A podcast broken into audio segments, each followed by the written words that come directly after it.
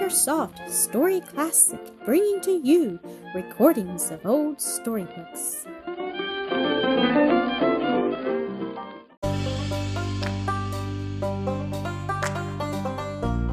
Sir Gibbie, Episode 38 The Muckle Hoose.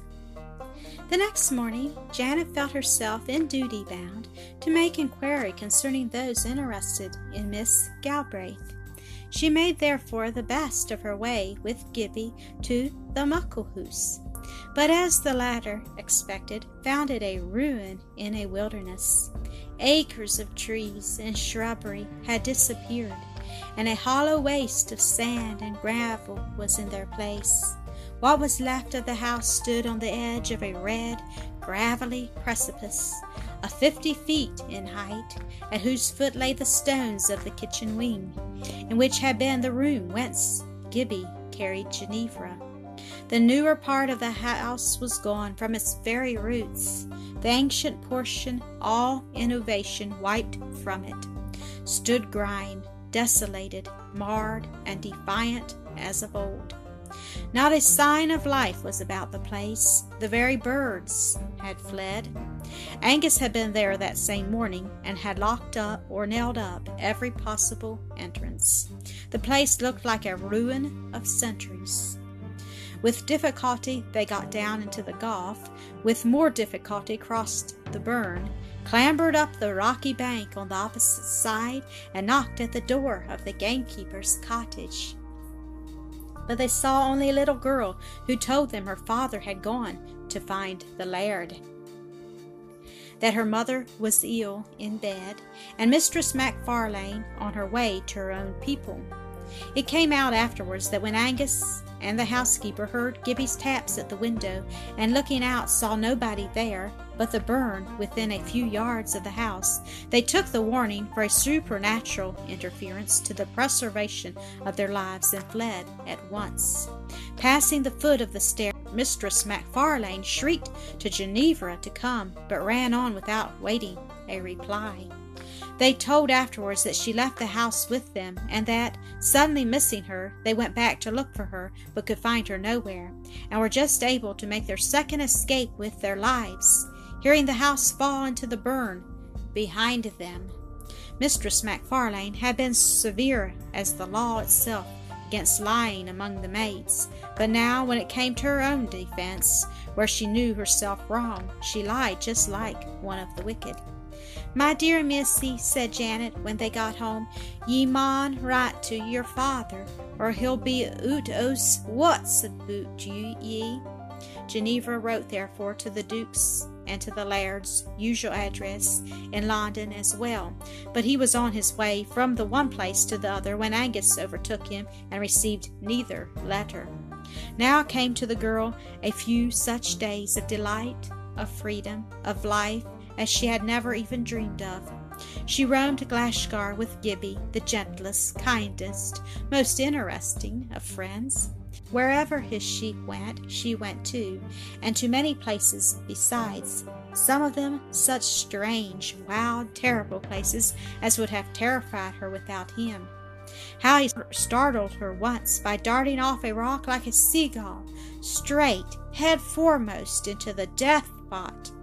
She screamed with horror, but he had done it only to amuse her, for after what seemed to her a fearful time, he came smiling up out of the terrible darkness. What a brave, beautiful boy he was! He never hurt anything, and nothing ever seemed to hurt him. And what a number of things he knew!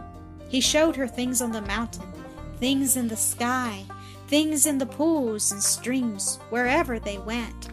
He did better than tell her about them. He made her see them, and then the things themselves told her.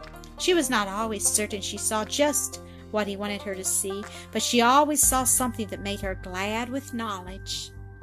He had a New Testament Janet had given him, which he carried in his pocket and when she joined him, for he was always out with his sheep hours before she was up, she would generally find him seated on a stone or lying in the heather, with the little book in his hand, looking solemn and sweet. But the moment he saw her, he would spring merrily up to welcome her. There was as little to wonder at in Gibbie as there was much to love and admire. For from the moment when yet a mere child he heard there was such a one claiming his obedience, he began to turn to him the hearing ear, the willing heart, the ready hand. The main thing which rendered this devotion more easy and natural to him than to others was, that more than in most, the love of man had in him prepared the way of the Lord. He who so loved the sons of men was ready to love the Son of Man the moment he heard of him. Love makes obedience a joy, and of him who obeys, all heaven is the patrimony. He is fellow heir with Christ. On the fourth day, the rain, which had been coming and going, finally cleared off. The sun was again glorious, and the farmers began to hope a little for the drying and ripening of some portion of their crops. Then first, Ginevra asked Gibbie to take her down to Glashruach. She wanted to see the ruin they had described to her. When she came near and notions changed into visible facts, she neither wept nor wailed. She felt very miserable, it is true, but it was at finding that the evident impossibility of returning thither for a long time woke in her pleasure and not pain. So utterly altered was the look of everything, that had she come upon it unexpectedly, she would not have recognized either place or house.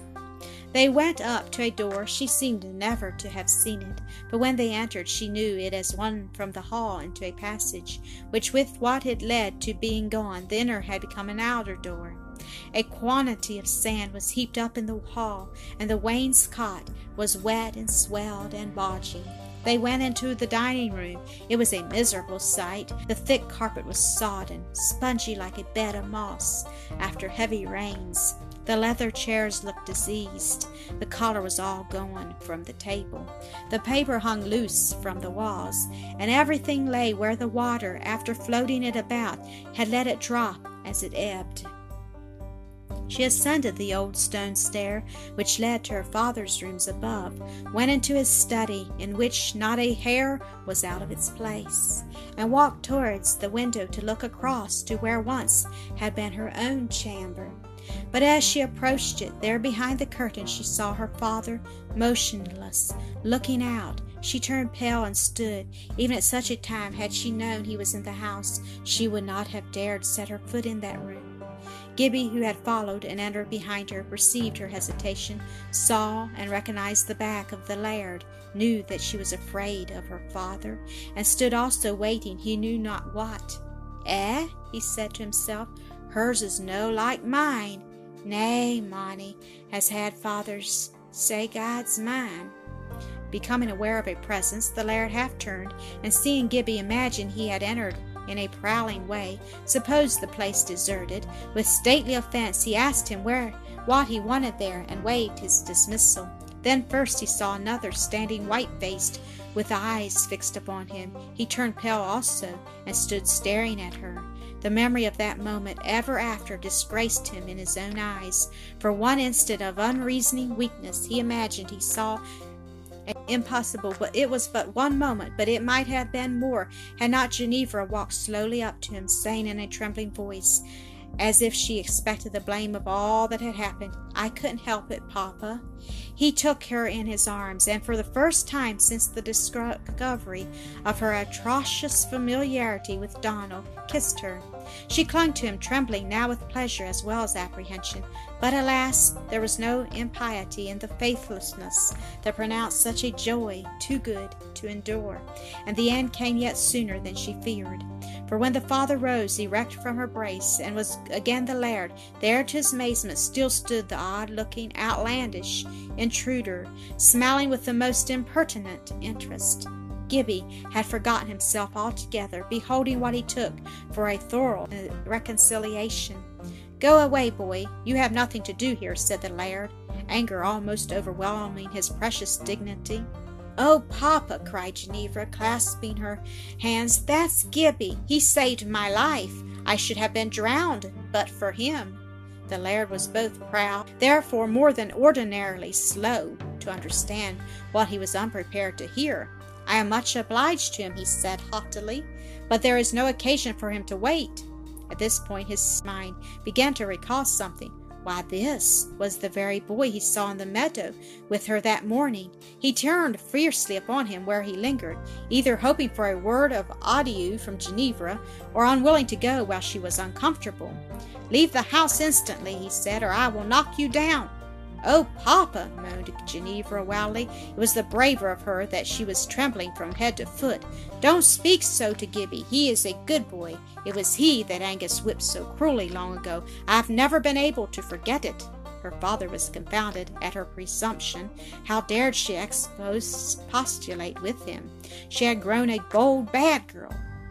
Evil communications. If he does not get out of this direction, he cried, I will have him whipped again. Angus! He shouted the name, and its echo came back in a wild tone, altogether strange to Ginevra. She seemed struggling in the meshes of an evil dream.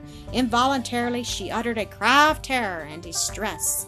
Gibbie was at her side instantly, putting out his hand to comfort her.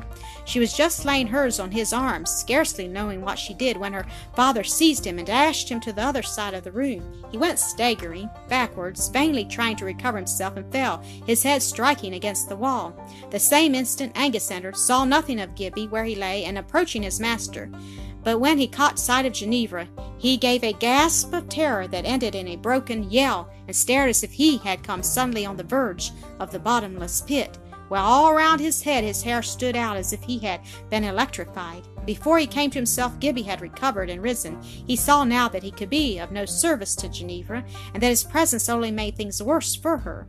But he saw also that she was unhappy about him, and that must not be. He broke into such a merry laugh, and it had need to be merry, for it had to do the work of many words of reassurance, that she could scarcely refrain from a half historical response as he walked from the room. The moment he was out of the house, he began to sing, and for many minutes, as he walked up the gulf, hollowed by the Glashburn, Ginevra could hear the strange, other-world voice and knew it was meant to hold co- communion with her and comfort her. What do you know of that fellow Angus? Angus muttered, whom Gibbie's laughter had in any measure brought him to his senses. You will see that he is sent off the property at once and for good, Angus, said the laird.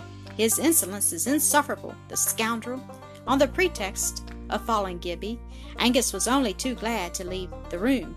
Then Mr. Galbraith upon his daughter. So, Jenny, he said, with his loose lips pulled out straight, that is the sort of companion you choose when you left to yourself. A low, beggarly, insolent scamp, scarcely the equal of the brutes he has the charge of.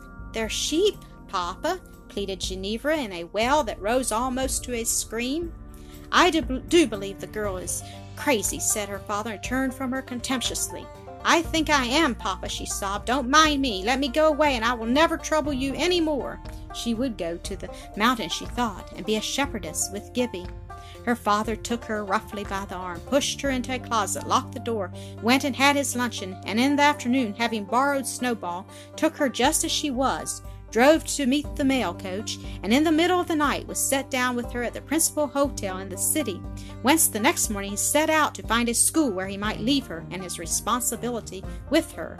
When Gibbie knew himself beyond the hearing of Ginevra, his song died away, and he went home sad. The gentle girl had stepped at once from the day into the dark, and he was troubled for her. But he remembered that she had another father besides the laird, and comforted himself. When he reached home, he found his mother in serious talk with a stranger. The tears were in her eyes and her and had been running down her cheeks, but she was calm and dignified as usual. Here he comes, she said as he entered. The will o' the Lord be done, now and for evermore. I'm at his bidding, and says Gibbie, it was Mr. Sclater. Mistress Croale had sailed her brander well. Thank you for listening to another episode of Acresoft Story Classic.